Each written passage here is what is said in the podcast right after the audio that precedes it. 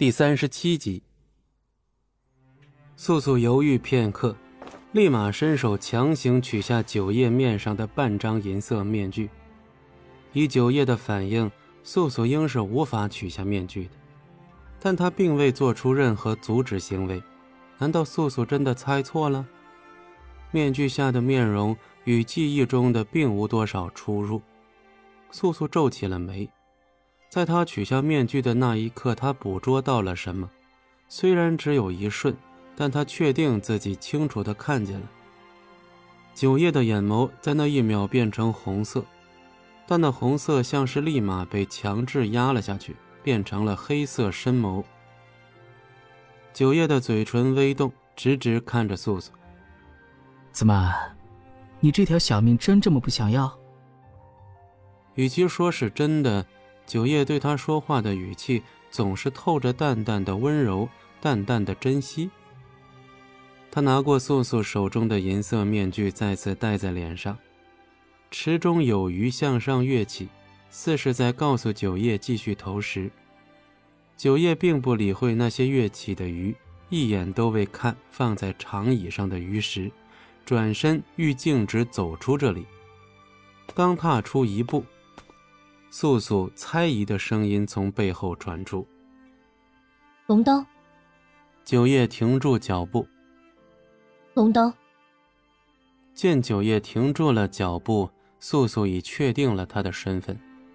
下一秒，九叶悠然转身，沉默着看了素素好一会儿。素素被他看得心慌，略略移开视线。九叶见素素移走了目光，便往回走来。一直步步直逼素素，越来越近。素素依旧侧头，步子一直向后移动着。九叶见状，好像起了几分兴趣，像逗他一样。他退一步，他就再进一步，直至素素背抵石柱，无路可退，九叶方才停下了步子。九叶两手同时抵在素素身后的石柱上，目光直直地固定在素素的面上。他不觉得丝毫尴尬，倒是素素莫名其妙地红起了脸来，视线也一直避开九叶向下。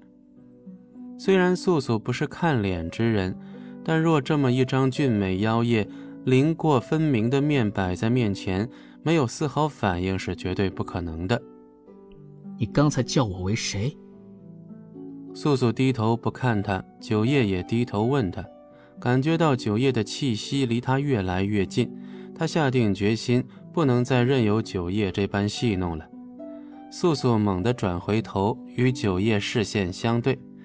他看见九叶正好看得笑着，很奇怪，这样的笑容他曾经见过，但是他想不起来了。你又想怎样？素素直直问了出来。抬起头的那一秒，他甚至能感到酒液的气息吐在他脸上的温热感。你先回答我的问题。本集播讲完毕，感谢您的收听，我们精彩继续。